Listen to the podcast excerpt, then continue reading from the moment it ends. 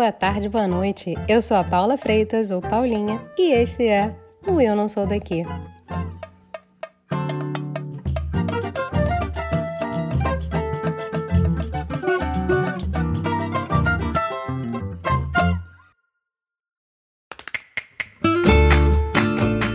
A maternidade é um tapa na cara e choque de realidade o tempo todo, do minuto zero.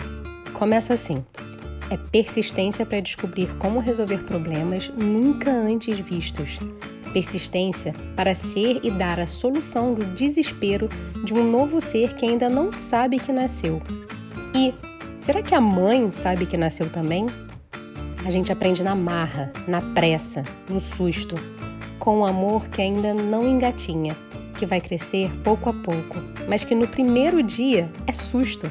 O primeiro dia desse amor vem de supetão, mas vai melhorar, vai ficar mais fácil.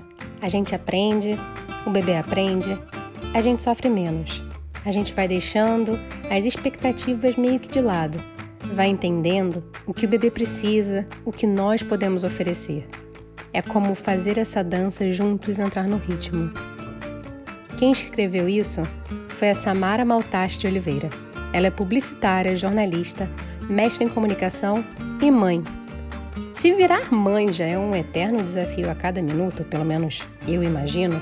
Agora, imagina passar por tudo isso no exterior, sozinha, longe da família, só com um marido que nem brasileiro é, e aprender a ser mãe numa língua que não é sua.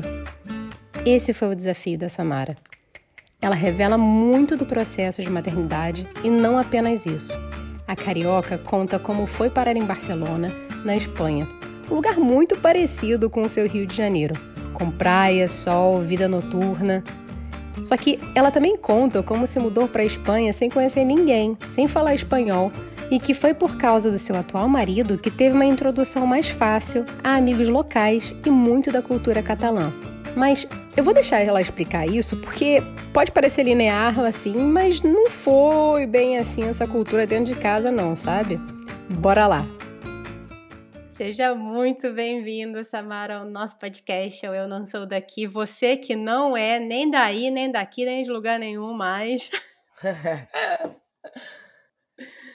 muito obrigada mesmo por você topar, topar a conversa e estar aqui comigo nessa tarde, nessa tarde de segunda-feira, viu? Eu que agradeço, obrigada, é um prazer estar aqui. E vamos ver o que você preparou para mim aí, que eu, eu vim aqui completamente crua, não tenho a menor ideia do que vai rolar, mas estou empolgada. Espero que saia um papo maneiro aí. Com certeza, não tenho a menor dúvida quanto a isso.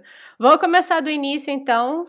Você contando pra gente quem é Sami por Sami nessa vida, quem é Samara por Samara neste mundo de Deus. Cara, pô, a pergunta já começa filosófica, né? Gostei. já começa pesado. Pô, então, eu não sei, eu sempre, bom, sempre fui uma pessoa, assim, digamos, extrovertida, conhecidamente pelos outros como extrovertida, que sempre gostei, assim, de me comunicar com as pessoas. E aí, enfim, trabalhei grande parte da minha vida em publicidade, sendo redatora. Trabalhei muito tempo na, na Globosat, é, redatora, como redatora do Multishow. Então, sempre gostei assim, desse mundo de comunicação, enfim, de conteúdo, de criar conteúdo em, em forma geral, né? E, mas também sempre tive curiosidade de morar fora, sei lá, acho que era uma coisa que não tinha muito a ver, né? Porque redatora tem que ter uma, um conhecimento muito grande da cultura, não só do idioma, mas como da cultura e tal. Então, sair do Brasil, na verdade, nunca faria muito sentido para minha profissão, mas ao mesmo tempo eu sempre tive curiosidade de morar fora, eu sempre tive a vontade de ter mais de uma vida, assim, sabe? E de poder morar em vários lugares e, enfim, conhecer novas pessoas, novas culturas. E aí, enfim, um pouco por isso que eu decidi sair do Brasil, um momento que eu que eu achei que era o momento. Eu estava fazendo 30 anos, eu falei, cara, 30 anos, eu tenho que fazer uma coisa com 30 anos, né? Ficou aquele número redondo assim, vamos fazer alguma coisa. E aí decidi morar fora, e aí eu brinco que eu decidi morar fora, mas não muito, porque eu fui morar em Barcelona, né? Barcelona é um Rio de Janeiro que deu certo. Então também eu acho que eu saí, mas um pezinho meu queria ficar de certa maneira nesse sentido cultural da praia, de eh, vida de verão, e essa parte assim que eu, que é a parte que eu mais sinto falta até. Mas eu acho que uh, ficou um pouco isso, né? Fui morar em Barcelona, tô há sete anos morando em Barcelona, muito feliz. É uma cidade muito fácil de, de, de de se adaptar no sentido de coisas para fazer, estilo de vida. Tem, óbvio, como toda cidade tem suas dificuldades, imigrante sempre passa por perrengue, mas acho que no geral é uma cidade bem, bem fácil, assim, de, de chegar. E aí, enfim, acho que essa pessoa que eu era, eu continuo sendo, a Samara, a Samara por Samara, é, que existia de antes, mudou em algumas coisas, mudou em muitas coisas, né? Mas acho que um, a gente vai mudando sem perceber, na verdade, também, né? A gente, eu já tô entrando aqui num papo né, mega filosófico, mas acho que acho que a gente vai mudando sem perceber. E na imigração, você é obrigado a perceber suas mudanças, porque muitas vezes as mudanças elas não vêm depois que você já mudou, né? Às vezes você tem que mudar antes para poder fazer essa imigração dar certo. Então, enfim, acho que essa é a grande diferença de a Samara por Samara, é, de certa maneira, a Samara imigrante é completamente diferente da Samara carioca e ainda assim as duas são indissociáveis. Então as duas ainda existem juntas, praticamente. As duas existem, as duas existem. Todos os dias, eu acho. Acho que é esse é o grande conflito. Acho que existem três, né? Porque existe agora a Samara mãe também. Então agora eu tenho três personalidades dentro de mim. Um pouco, um pouco confuso às vezes. e esta pequena criatura é espanhola ou é brasileira? Minha filha. Minha filha se chama Morena Rosa. É, ela é branca, de olho azul, loura. Já comecei com a piada, coitada, com ela. Bullying, coitadinha, já tem. Mas... é, muito doido. Mas ela nasceu em Barcelona. Nasceu em Barcelona. E no fim das contas que você falou aí, queria só puxar uma coisa que você falou e que eu achei interessante, que você falou a questão de você ter que mudar antes mesmo que a mudança aconteça. O que você quer dizer com isso? Cara, porque eu acho que eu acho que eu vivenciei isso muito na prática, é, de uma forma até difícil, como imigração. Acho que a gente romantiza muito a imigração, romantiza muito morar fora, né? Morar na Europa, nos Estados Unidos e tal. Uau, que maneiro. Mas na verdade, assim, eu era redatora de português, né? Eu escrevia texto em português brasileiro para um canal de televisão completamente cultural brasileiro, bastante carioca, inclusive. E aí você chega na Europa e eu falei, não, eu sou redatora do Multishow, né? Qualquer um conhece. E lá, cara, lá é tipo, hã? O que, que é isso? Nunca ouvi falar, entendeu? Não importa que você tinha, sei lá, 20 milhões de fãs no, no nas redes sociais, sabe? Ninguém sabe o que, que é. Uhum. Então você acaba tendo que perceber, bom, então peraí, eu tenho que mudar meu discurso sobre mim mesma, ou eu tenho que mudar a forma como eu quero que os outros me vejam, e eu acho que nesse aspecto que a mudança vem antes da própria mudança, porque, claro, eu, é, a mesma, o mesmo aposto que a gente usa pra gente no Brasil não serve lá fora. Muitas vezes não serve lá fora, enfim, tem vezes que sim, lógico, mas no meu caso não servia lá para fora. Então, era uma coisa do tipo assim, cara, se eu tô morando em Barcelona, eu vou ter que arrumar um discurso que funcione aqui. Então, eu tenho que mudar a forma também de como eu vejo a importância dessa coisa em si para minha vida, porque essa importância para mim não é importante pro espanhol ou pro europeu, sabe? Então, acho que é nesse uhum. sentido. E aí mudar internamente a minha percepção dessa importância dessa, desse trabalho ou dessa característica, o que, o que quer que seja, né? E também começar a mudar no sentido assim, tá, então quem que eu vou ser daqui para frente? O que, que eu vou querer fazer aqui? Ou com o que, que eu vou trabalhar se o meu trabalho não é igual? Se eu não vou ser redatora mais em português na, na Espanha, o que, que eu vou ser? Onde é que eu vou encaixar essa parte tão intrínseca de quem eu era no Brasil? Então eu tenho que aprender a mudar exatamente assim que eu falei, antes de ter a mudança, porque a mudança eu não tenho ainda, né? Quando você chega, você não tem ainda um trabalho, muitas vezes, né? Na grande maioria das vezes você não chega já com um trabalho. Então você fala, bom, tem que mudar a forma como eu me coloco no mercado, como eu me vejo como profissional. Então é uma mudança que você tem que fazer antes de ter um novo trabalho, porque senão você nem tem um novo trabalho. Então acho que é nesse sentido, claro, trabalho é só um exemplo, né? Tô dando um exemplo prático, mas é um exemplo prático muito necessário, porque a gente chega no, no, no outro país e precisa ganhar dinheiro, precisa trabalhar, precisa entrar no, no, no meio social, na cultura. Enfim, acho que é uma, uma das principais formas de entrada, assim, para começar a entender o país que você está morando, né? E como foi no início? Você conhecia alguma coisa sobre Barcelona?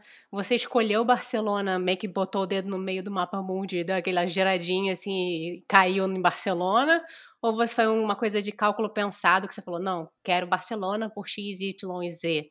por causa da cultura, ou seja por qual motivo seja? Cara, eu eu queria Barcelona porque Barcelona era o único lugar de praia grande na Europa. A cidade de praia grande na Europa é Barcelona. Resumido,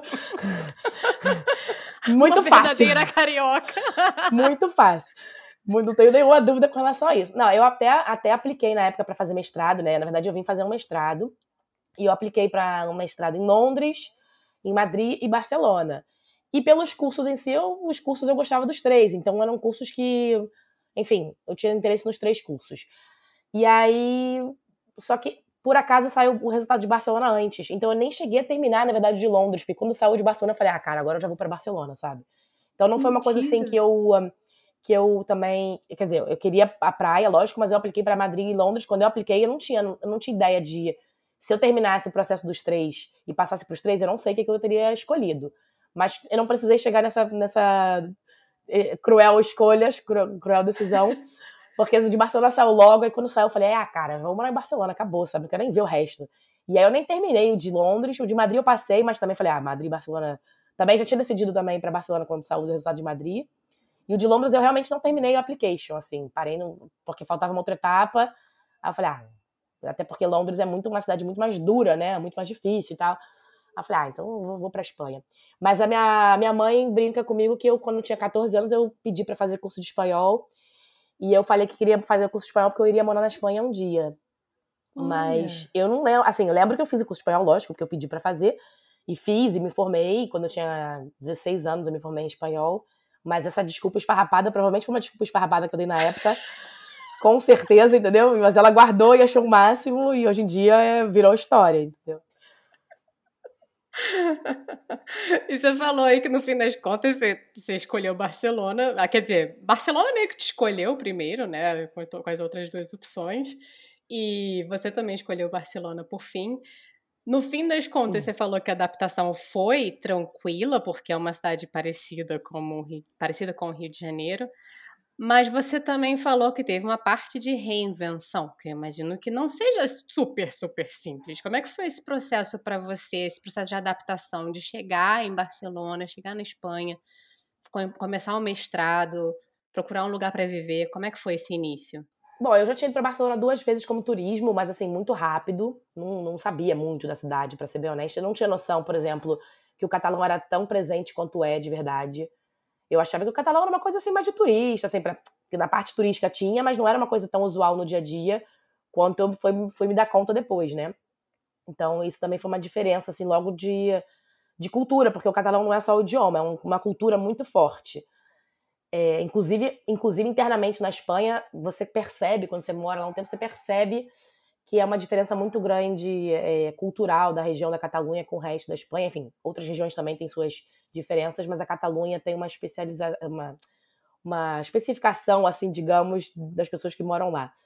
Mas é, a adaptação como cidade realmente não foi muito complicada. Eu acho que Barcelona é uma cidade que é muito interessante, que assim, ela é uma cidade que é muito fácil para você caminhar na rua, para você se locomover. É, é uma cidade agradável para você se locomover também, porque não faz tanto frio no inverno. O verão é, é quente, mas é um quente para carioca que é de boa. É, as pessoas, assim, no geral, é, são para Euro... em comparação ao europeu, as pessoas são latinas, né? Então as pessoas são mais uhum. abertas. Uhum. Em comparação ao brasileiro, não é verdade, porque em comparação ao brasileiro, o espanhol não é muito solícito, não é uma pessoa que vai perguntar como você tá ou te ajudar, muito menos o catalão. O catalão é um é, é, é uma cultura assim, né, no geral, assim, lógico, fazendo aqui o estereótipo todo, né? Mas assim, o catalão, ele é, um, ele é, na verdade, até menos invasivo. Então, por ser menos invasivo, é, acaba que às vezes parece que é mais frio. Então, tem os dois lados, tem o lado bom e o lado ruim, né? Também tem o lado bom que te deixa assim no seu canto, mas também, às vezes, você sente uma certa hostilidade ou uma frieza que não é, não é uma coisa que a gente, como brasileiro, está acostumado. Então, acho que a, a, dificuldade de adaptação foi mais nesse aspecto de entender que a pessoa está sendo grossa com você e isso é normal, sabe? Não é você, não sou eu. A pessoa é grossa porque ele é grossa, porque o catalão é grosso, o espanhol também é grosso, tem o fator espanhol tem o fator catalão juntos aí na pessoa e eles vão ser assim. Então acho que esse é um baque inicial, tipo, ir no médico. Cara, no médico, os médicos são papum com você, entendeu? Ninguém fica, ai, não, senta aqui, me conta, o que, que está acontecendo, você está bem? Não, lá é tipo, toma lá da cá, entendeu? Tipo, pô, a gente tem que demorar, a gente demora um tempo, cada um tem seu tempo de entender que isso não é pessoal, ou que isso não é que você não é bem-vindo, que isso não é sobre você, e sim sobre uma cultura que é assim e ok, ninguém tá chateado que é assim, entendeu? Então você demora, às, às vezes as pessoas demoram para aprender que, enfim, eu, eu demorei para aprender um pouco, eu ainda, na verdade, depois de sete anos, ainda tem situações que eu passo e eu falo assim, caraca, eles são assim mesmo, né? Mas tudo bem, assim como eles também pensam que os brasileiros são assim mesmo, e também tudo é estereótipo, como eu falei, né? Tudo é estereótipo. Então também não é todo mundo que você encontra que vai ser assim. Agora, eu, eu dei uma sorte, entre aspas, assim, de adaptar rápido, eu diria, porque eu conheci meu marido com um mês de Barcelona. Oi? É, mas foi por aplicativo. Aplicativo, pegação. Eu não conhecia ninguém em Barcelona. Quando eu cheguei, eu não conhecia ninguém. Eu não tinha nem amigo. Ah, meu amigo de um amigo. Não, eu não tinha ninguém conhecido, nem por tabela. Então eu falei, cara, eu não Nossa. conheço ninguém. Na época não tinha, pelo menos, sei lá, 2015 não tinha um aplicativo para você sair para conhecer gente, pura e simplesmente, né? Era só conhecer para pegação. E aí eu falei, bom, vou sair com, sei lá, vou ver se tem algum cara legal, pelo menos eu conheço gente, vou conhecendo um pouco da cidade, e, enfim, senão também não faço nada, né? Não ia ter com quem sair. E aí, mas, mas rolou uma coisa energética aí com meu marido, porque realmente, na hora que eu vi ele, assim, no aplicativo, já rolou uma coisa assim, cara, não quero sair com nenhum cara, só vou sair com esse cara. Me bateu uma parada assim, e eu falei, quero sair com esse cara. Não... Tinha um outro cara me chamando pra sair, eu não queria sair, porque eu queria esperar o momento, né, desse tal cara que, afinal, hoje é meu marido. Mas aí, por sorte, como eu conheci ele, e ele é nascido né, em Barcelona, ele tem amigos locais, então eu consegui entrar mais fácil. Porque o mais difícil, na verdade, é você ter amigos locais mesmo, né? A gente uhum. acaba sendo fácil, mais fácil fazer amigos gringos ou amigos outros latino-americanos, outros brasileiros, obviamente. E às vezes fica mais difícil você conhecer alguém local, porque também, cara, também os locais têm seus amigos de infância, né? Eles também não estão preocupados claro. em fazer mais amigos. Ainda mais com 30 anos, estou 30 e poucos anos. Mas acabou que essa facilidade se deu para mim, assim, pelo meu marido ser de lá. Mas ainda assim, os meus mais amigos não são, não são os catalães. Os meus amigos são mais próximos são os brasileiros e alguns amigos de trabalho que foram ficando. E aí tem nacionalidade de qualquer lugar também, né? E você falou, então, assim, foi o primeiro mês que você, pum, bateu, bateu o olho nele no aplicativo e sentiu que era ele o cara. Mas, no fim das contas, você ainda era brasileira, chegando numa cidade estrangeira com um cara que é de lá. É, teve uma experiência multicultural dentro de casa que você teve que passar? Ou dentro de casa não, né? Porque no início você provavelmente você não morou junto com ele no início. é, não foi tão rápido. Cara, aí, putz, aí na verdade vou te falar que é mais confuso do que parece, porque tem que fazer até um, um gráfico para explicar. O meu, marido, o meu marido nasceu em Barcelona, mas a mãe dele é chinesa de Hong Kong e o pai dele é argentino-italiano. Ele nasceu em Barcelona, mas assim, é, obviamente, ele não tem também a cultura catalana, catalã como parte da história dele, porque os pais dele não são catalães, não são nem espanhóis também. Então também não é uma relação. Tipo, ele tem mais da cultura. Na verdade, ele tem uma mistura de culturas, né? Ele tem um pouco, obviamente, do catalão, porque ele cresceu lá, mas o dia a dia dele era, com, era um convívio com gente de tudo quanto é tipo. E por ter família né, da, da Argentina, com origem italiana, a comida de casa dele às vezes era uma coisa mais parecida com a comida italiana do que com a comida espanhola regional. E a mãe dele é chinesa, então também ele entendeu? cozinha o arroz com palitinho, sabe? Então, um pouco de tudo. Acho que o mais, o mais é, interessante para mim, na verdade, quando eu conheci ele, eu não sabia, né? Obviamente, desse passado, desse passado, desse, dessa ascendência multicultural. Mas aí choque cultural, pô, foram, nem sei te contar quantos, sabe? Todos os dias que eu encontrei a família dele era choque cultural. Até hoje. Até hoje tem choque cultural. Sete anos depois. E agora eu fiquei curiosa, porque assim, é claro, a gente teria que ter o seu marido aqui para ele contar o lado dele também, mas você vendo a experiência dele, eu imagino que ele, por ser essa mistura de culturas em uma pessoa só, seja do chinês como do argentino, como do espanhol, ele chega a se integrar bem na cultura espanhola e na catalã? Ou tem um tipo de. Ele fica um pouco segregado dentro dos imigrantes do da Catalunha? É, eu não diria que. Eu não, não acho que tem uma segregação, porque eu acho que essa palavra talvez fosse muito pesada para a situação. Porque, na verdade, como ele estudou lá a escola inteira, querendo ou não, os uhum. feriados e as comemorações de criança, né? A parte cultural que você emana na, na educação, ele teve toda a da Catalunha, né? Mas ele também tinha é, comemorações é, chinesas e, enfim, e a parte de, principalmente de comida, argentina, coisa assim. Eu acho que ele, eu diria que ele se identifica como uma pessoa neutra. Eu acho que ele não se identifica muito com nenhuma das, das opções anteriores, sabe? eu acho que ele, que ele é um pouco de tudo e ainda por cima eu venho também para complementar isso, porque eu sou judia eu tenho um lado da minha família que é, que é judeu, um lado da família que é católico, e minha mãe é de origem polonesa, então minha mãe, na verdade, é nascida no Brasil, mas de origem polonesa, e eu tenho um passaporte polonês e brasileiro, então, assim, também, querendo ou não, da Polônia em si eu não tenho tanta relação cultural, é mais da questão judaica, mas aí também venho eu com a cultura brasileira e judaica, que eu sou muito identificada com as duas coisas, inclusive com partes que não fazem sentido identificar com as duas coisas. que não se encaixariam tão, tão uh, em yang assim. E ele com essa daí, com a chinesa e com a argentina e com a catalana. Então eu falo que essa criança aí, minha filha, é, já tem que se candidatar para um posto na ONU, sabe? Porque Nações Unidas já tá aí. Mas, piadas à parte. Mas, piadas à parte, eu acho que é um pouco. Eu acho que ele se identifica um pouco com tudo. E acho também que hoje em dia isso é muito comum, né? A gente também, acho que claro. todo mundo tá um pouco mais identificado com um pouco de tudo, né? Você faz um, sei lá, gente, eu tenho amigos que são budistas e que a família é espírita, e, mas que comemora Natal. Então, sei lá, acho que é um pouco um, globalização, digamos assim, né? Virou tudo muito fluido no fim das contas. É, né? e eu acho legal também. Acho que não tem que ter uma coisa claro. só. Acho legal também poder pegar uma coisa legal de tal uma religião ou tal costume. Claro, obviamente a gente está falando é, num sentido uh, quase uma homenagem a, a, a, um elemento cultural. E se faz sentido para você, se é relevante para você, eu acho que não está fazendo mal a ninguém. Eu não, não vejo nenhum. Acho legal, acho legal. E voltando aí no, num ponto que você tocou, você, que a gente falou aí do, de você virar mãe, você ter a, a morena, que é loira dos olhos azuis. Verdes azuis.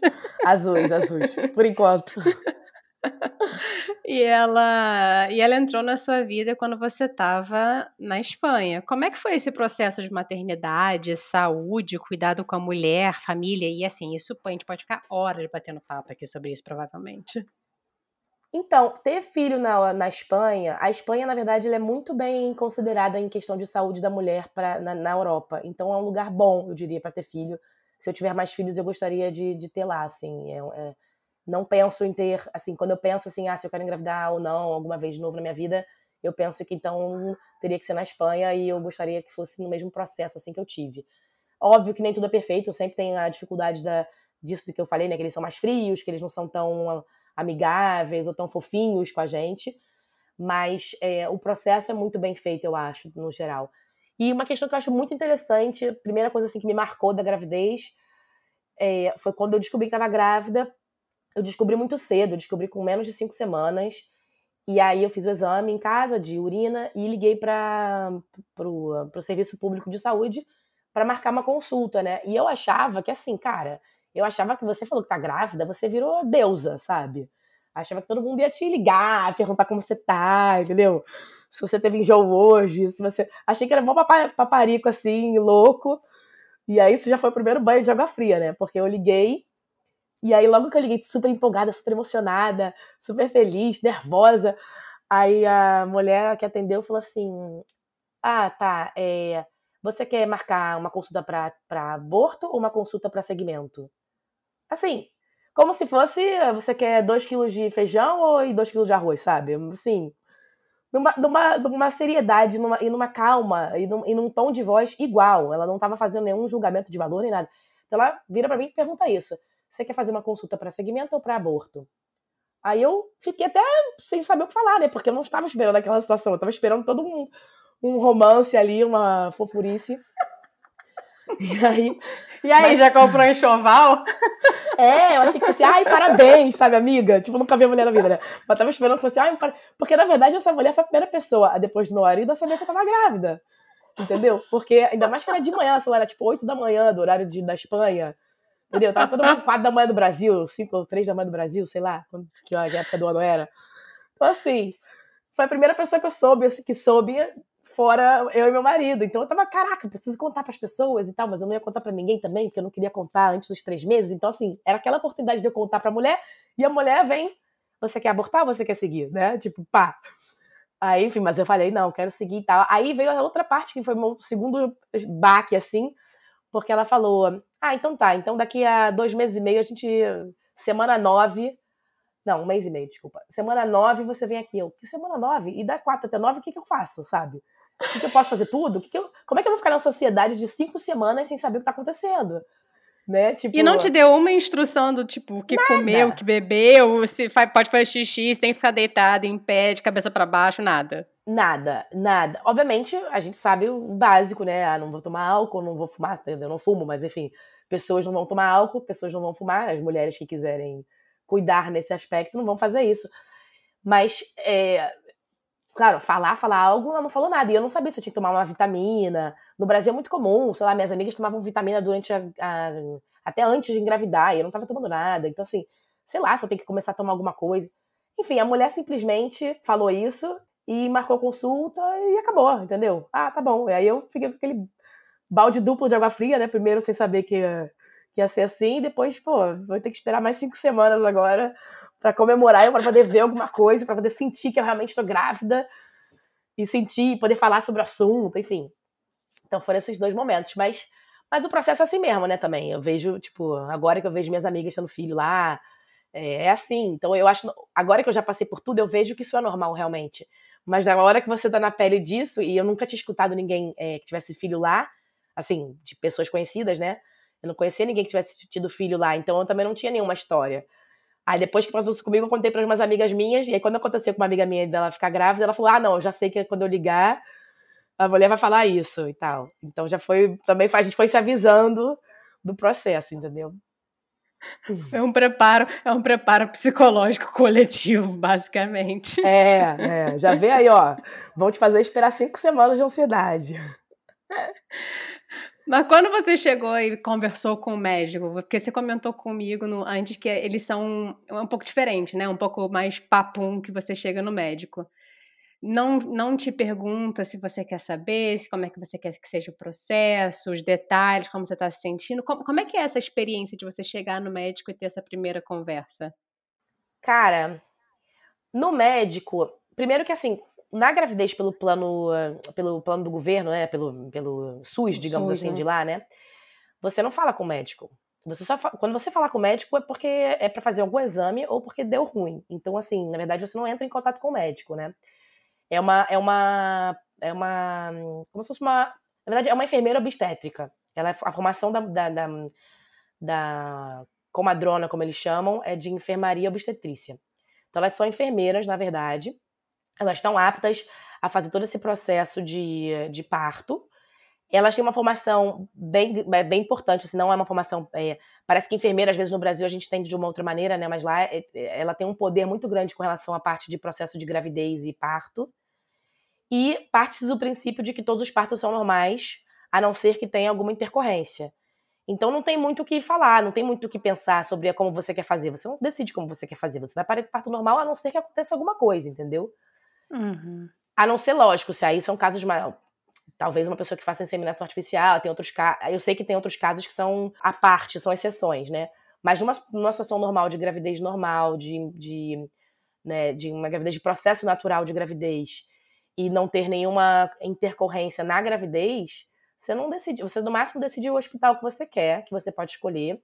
Você pode fazer todo o acompanhamento numa cidade, e sei lá, se você decidir mudar de cidade, ou se você decidir parir em outro hospital simplesmente porque outro hospital é mais confortável, você pode escolher o outro. Eu, por exemplo, aconteceu isso comigo. Eu escolhi é, ter minha filha num hospital que era que eu tinha garantia de que ia ter é, quarto individual, porque nem todos os hospitais públicos têm capacidade para ter quarto individual. E eu falei, ah, eu não quero pass passar o perrengue de de repente ter que dividir quarto com outra mãe, com outro bebê no, na minha primeira noite. Eu acho que eu não tenho cabeça para isso. E aí eu escolhi um hospital que eu sabia que era 99,5 de chance de eu ter um quarto sozinha. Então, esse tipo de coisa você pode escolher. Mas o processo mesmo da gravidez, você não escolhe nada, assim. Você vai no fluxo, eles têm... Eles programam as, as, as visitas, como eles chamam, né? Uhum. Eu engravidei no Covid, então as minhas visitas eram todas por telefone. Caramba. Eu só ia na, na, nas consultas quando era consulta de exame. O resto tudo era por telefone, então eu nem vi a cara da mulher, porque não era nem por vídeo. Era telefone mesmo, sabe? Então eu não sabia nem, nem a cara da mulher. Se eu cruzasse com ela na rua, eu não sabia que era mulher. Mas o processo é basicamente isso, você não decide muito, mas elas tratam muito bem no geral. Eu acho que assim, a própria a Espanha quer que as mulheres tenham filhos, né? Eles precisam, na verdade, né? Questão econômica, eles têm uma necessidade de renova, renovação da população. Então, tem muito cuidado nesse aspecto, tipo, apesar de não ter mais não ter leis como no Brasil de prioridade, por exemplo, grávida não tem prioridade em nenhum lugar, sabe? No máximo no transporte público e olhe lá porque nem te dão, entendeu? Mas então você não tem prioridade em nada nesse aspecto. Mas com relação a como você está, tipo, se por exemplo, se eu tô grávida e chego no hospital passando mal, alguma coisa assim, eles têm uma atenção muito muito bacana, entendeu? Apesar de que eles não são fofos, eles nunca são fofos. Esse é o limite também do, do cultural que a gente vai aprendendo. Por mais fofos que eles sejam, eles nunca vão ser fofos como um brasileiro, entendeu? Então, você tem que também saber aprender a entender a forma de carinho deles que é diferente, ou a forma de cuidado deles que é diferente, sabe? Claro. E isso hoje para você já é uma coisa mais natural? Você acha, a níveis totais, de, da não fofura no seu dia a dia? Eu acho, eu no dia a dia de serviços eu acho até melhor. No dia a dia de trabalho eu ainda, no trabalho eu acho que ainda pega, porque no trabalho quando tem, quando tá tudo bem não, mas quando tem conflito, cara, aí você, porque quando tem conflito, digamos com alguém do do seu trabalho, você já tá no conflito, né? Você já tá num estresse X. E aí, se você ainda tem que interpretar que aquilo ali é uma forma da pessoa ser e não é uma coisa para você, se você já tá num conflito, é muito difícil. né? Então, eu acho que no trabalho eu ainda, eu ainda, quando tem estresse envolvido, eu acho que eu ainda não sei lidar. Quando não tem estresse, eu, eu tiro de letra. Te entendo totalmente, é, totalmente.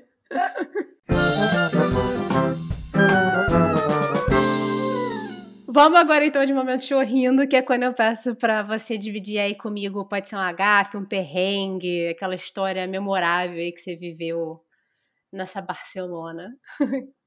Cara, eu tenho uma gafe a ver com maternidade. É uma gafe imprópria pro horário. assim, é uma gra... é uma gafe que tem a ver com uma situação. Bom, mas é imprópria pro horário, é modo de dizer também, mas dá, dá para passar em qualquer horário, mas assim, parental advisory, sabe? É... Alerta, olha o gatilho aí, galera. Porque a gente, bom, antes de eu engravidar, eu falei, ah, eu quero ir no médico para ver se tá tudo bem, né? Isso não é um padrão muito comum no geral, né? Eu falei, ah, eu quero ir no médico para ver se tá tudo bem, ver se me pedem uns exames e tal. Aí eu falei pro meu marido que ele tinha que ir comigo, que ele tinha que começar a entender o que, que eu tava falando, ele tinha que começar a entender o que, que era gravidez e tal. Aí fomos, marcamos um médico do plano de saúde, né, particular, porque no público você não pode fazer esse tipo de consulta. Mas eu tenho plano de saúde, falei, ah, vou aproveitar que eu tenho, vou marcar, né, para ir lá na clínica e tal. Aí fomos lá, e aí eu nunca tinha, nem tinha tentado engravidar na minha vida. Nunca, nunca, nunca, nunca. Tá, eu e meu marido sentadinhos na consulta, aí a médica pergunta, ah, não sei o quê, mas você faz uso de algum anticoncepcional? E não sei o quê. Aí eu falei, não, eu fazia, mas eu já deixei de usar e tal, eu tive uma alergia, enfim, outra história. Mas eu falei, não, já deixei de usar por outras razões que não era a ver com gravidez mas já deixei de usar há mais de seis meses e tal, então meu corpo nesse aspecto não tem mais contato com esses hormônios. Aí eu falei assim, ah, mas como é que vocês fazem então para evitar a gravidez hoje em dia? Aí eu não sabia exatamente o que dizer, porque eu, na verdade a minha resposta era: a gente não evita, mas a gente também não está praticando no sentido de querer engravidar. Então, vai na sorte, estamos indo na sorte. A minha, a minha resposta seria essa. Mas eu não sabia muito o que responder, eu fiquei meio assim, sem saber o que responder. E aí ela começou a dar opções, entendeu? Aí ela falou: vocês usam camisinha? Aí eu, não. Vocês. É... Aí nem sei o que ela falou. Aí ela vira pra mim e fala assim: vocês fazem marcha para trás? Oi? Só que, é. Na hora que ela falou marcha para trás, eu entendi que ela tá falando do outro buraco. Aí eu pensei. aí eu pensei, por que, que essa mulher tá perguntando se eu faço outro tipo de, de intercoito, sei lá como dizer isso, de maneira mais, mais educada? Aí eu falei, como, como ela já me perguntando o que, que tem a ver Literalmente, o que tem a ver com as calças, né? Literalmente. Aí eu, aí eu fiquei em silêncio, mas eu não ri, porque na hora eu fiquei assim, será que eu entendi errado? Será que ela falou outra coisa que eu não tô entendendo? Porra, então o marido meu... não falou nada, cara. mas foi. Meu marido falou nessa hora, mas ele falou, mas foi aqueles três segundos que você fala assim, uou! Que, que o tá mundo para, congela, aí tem aquela cena assim do mundo girando. É, você escuta a asa da borboleta, sabe? Tipo, caraca. Aí Aí ela perguntou isso, vocês fazem marcha atrás? Aí eu olhei para ela, olhei pro meu marido, tipo, não, aí ele, obviamente, respondeu, porque ele viu que eu não tinha entendido, e aí ele falou assim, sim. Aí eu fui entender que o sim é o coito interrompido, sei lá que é isso também, que eu nem sei em português como é que é. Ah. Entendeu? Mas é tipo, na hora da ação, entendeu? O cara vai e tira pra não, não deixar o negócio pra dentro. Mas eu não sabia que se chamava marcha atrás, marcha para trás. E para mim, mais para trás era o outro negócio, né? Enfim, essa foi a gafe que meu marido até hoje a gente conta pra todo mundo essa história, na verdade, porque a gente não tem vergonha de contar, que a gente acha engraçado, né?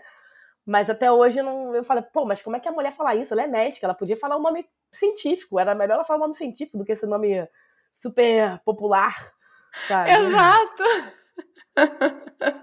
Aí você ficou assim, tipo, ela tá falando daquilo que tá ali atrás da minha bunda? Ela tá falando de uma ação militar? O que, que ela tá falando exatamente? Cara, eu não sabia o que falar. Eu, eu realmente fiquei assim, não sei o que falar, fiquei calada. Meu marido respondeu e depois a gente saiu de lá. Óbvio que a gente saiu de lá, a gente começou a rir.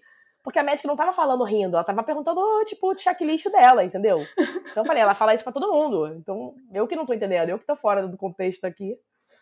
Mas, enfim, foi essa gafe que foi a melhor, eu diria assim, das melhores da lista.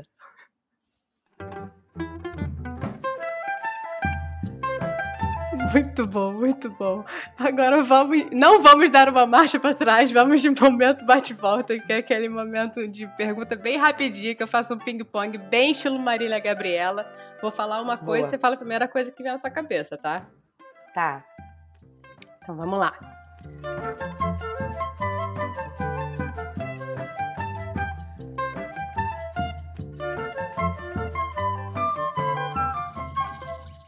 Um abraço gostoso.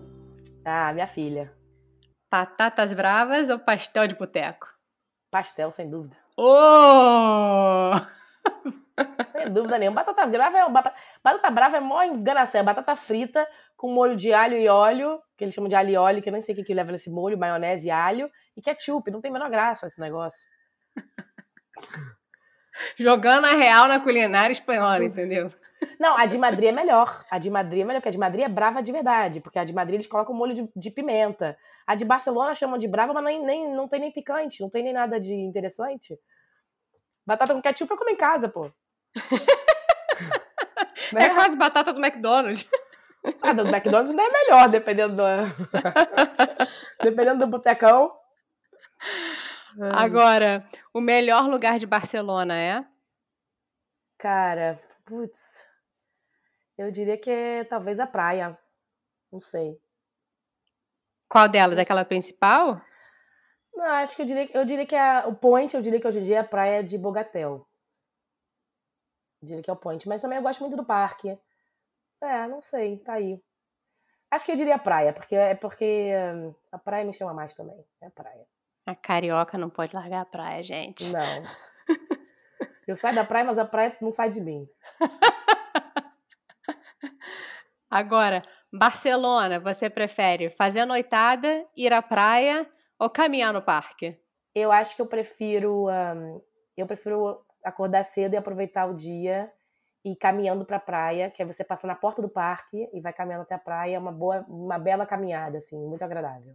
Isso aí foi uma bela resposta de uma malandra que entendeu, não quis escolher um. A night é boa também. A night não é ruim, não. Mas aí também eu acho que é o fator de que uh, eu sempre gostei muito da manhã, assim, também. Então, eu gosto muito de night também, mas eu gosto muito da manhã. Eu acho que amanhã, sei lá, eu, eu gosto de acordar e ver o dia acontecer, assim, ver o dia nascer. Então, entre manhã e night, manhã, sem dúvida. Uma manhã na praia vale mais do que, do que a night. Agora, uma expressão em catalão que você adora Ai, acho que eu não sei. É que eu também não uso muito a expressão em catalão. Eu, na verdade, uso muito errado as brasileiras, as pessoas brasileiras traduzidas, né? é um erro muito crasso, porque eu faço tudo errado, falo muita coisa errada. As pessoas depois se acostumam, mas eu falo muita coisa ainda. Cara, uma expressão em catalão. Eu acho que, bom, não sei, em catalão não sei, mas eu tenho uma, tem uma palavra que eu acho que é, que é legal, assim, que eu acho que é divertida, que é hóstia. Que é de hum. hóstia mesmo, né? Hóstia mas eles falam hóstia, e aí pode ser bom, pode ser ruim, entendeu? Quando é tipo um porra? Eles falam hóstia puta. Ou hóstia sozinha. E aí. Ou hóstias também no plural, enfim, eles variam. E aí pode ser uma coisa muito legal, pode ser uma coisa muito ruim. É. Como porra pode ser, é. Porra, carioca, é a nossa interjeição, é. nossa famosa interjeição que serve pra tudo, pro bom ou pro ruim. É, serve pra qualquer coisa. É. O hóstia, tipo, uh, Tipo, sei lá, foi assaltado na rua. Hóstia! Ah, minha filha nasceu. Hóstia! Entendeu? É qualquer coisa, entendeu? Não tem. Não tem tempo ruim. É maravilhoso porque é um hóstia puta. É maravilhoso é. você junta a hóstia religiosa com a puta. Que é completamente... Não, hóstia puta, tipo, já é mais um nível acima. Na verdade, tem uma que é muito boa, que eu esqueci. Agora eu lembrei. Agora eu lembrei, se você puder falar mais uma. Agora eu lembrei que eles tudam, tudo usam, e aí é uma questão catalana e espanhola também, que eles tudam usam é cagar, cara. É tudo cagar eh, te, eh, me cago en Dios, me cago, eh, me cago en tus, en tus muertos, me cago não sei o quê, tudo é me cago, me cago, me cago. Eu acho horrível. Eles falam tudo assim. E eu acho horroroso, porque primeiro que não tem nada a ver, e segundo que assim, é feio a expressão, sabe? Tipo, não tem problema nenhum falar de cocô, mas eu acho que é feio falar me cago em me cago em tu madre, me cago não sei o quê. É tudo com, com cocô. E eles têm um pouco. Tem várias expressões com cocô. Cara, a escatologia ali. A escatologia ali não foi embora, não. Me cago em tu madre, gente. É, é demais. Não, em qualquer coisa. Em qualquer coisa. Em Gente, qualquer que coisa. horror. Que horror. Que horror. Enfim.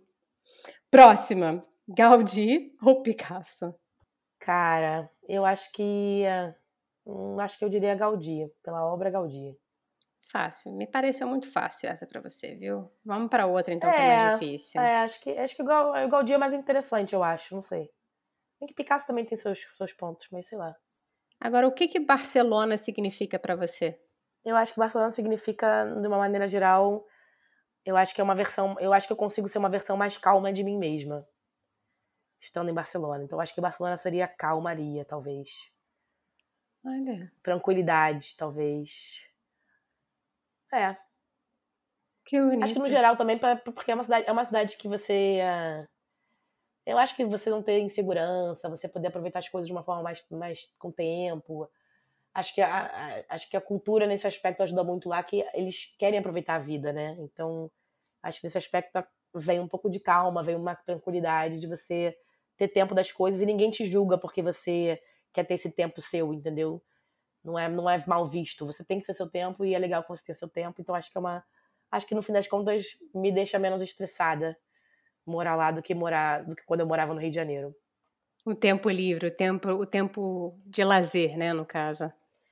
É, o tempo, da, o tempo das coisas no geral também. Também tem um ponto negativo disso, né? Que às vezes as coisas são muito relaxadas e também demoram pra andar, lógico.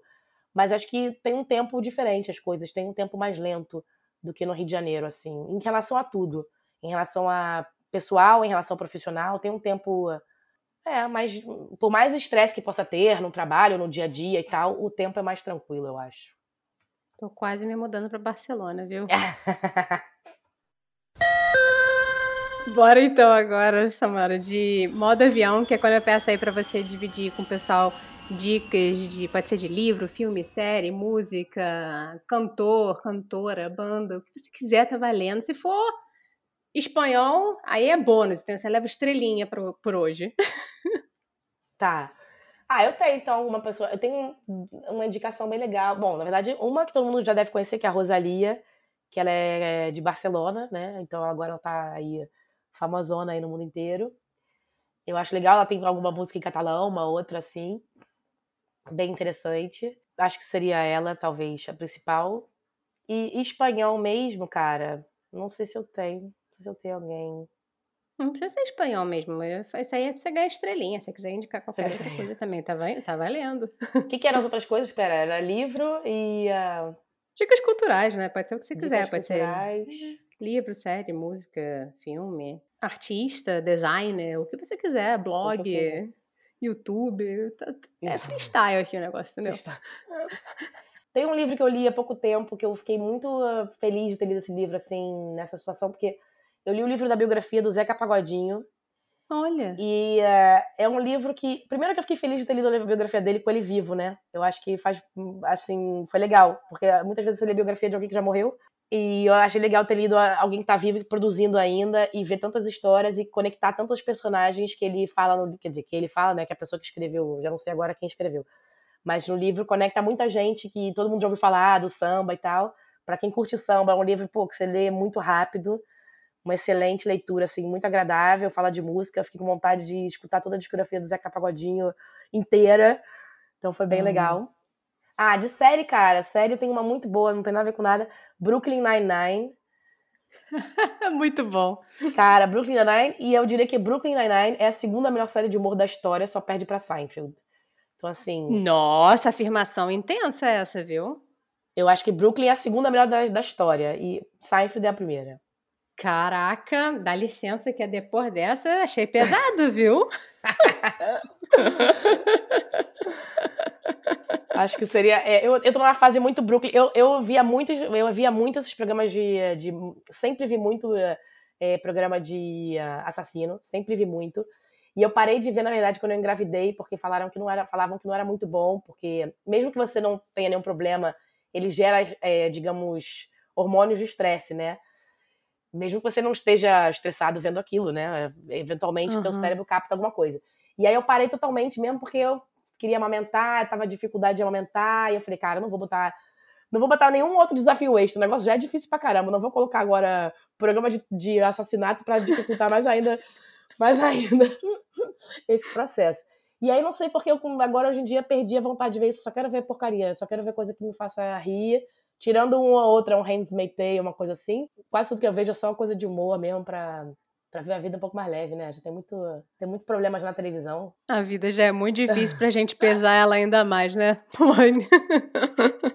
Quero te agradecer muito, obrigada pelas dicas, mas muito mais ainda, muito obrigada por você compartilhar a sua experiência e, e por ter participado. Então, muito obrigada mesmo. Espero que a gente se veja em breve em algum lugar desse mundão. É, obrigada, foi ótimo.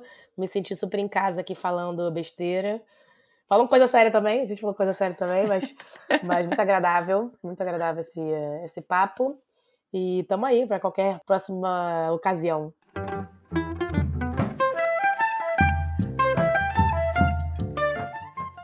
Eu imagino que vocês estejam vidrados na Copa como a gente aqui.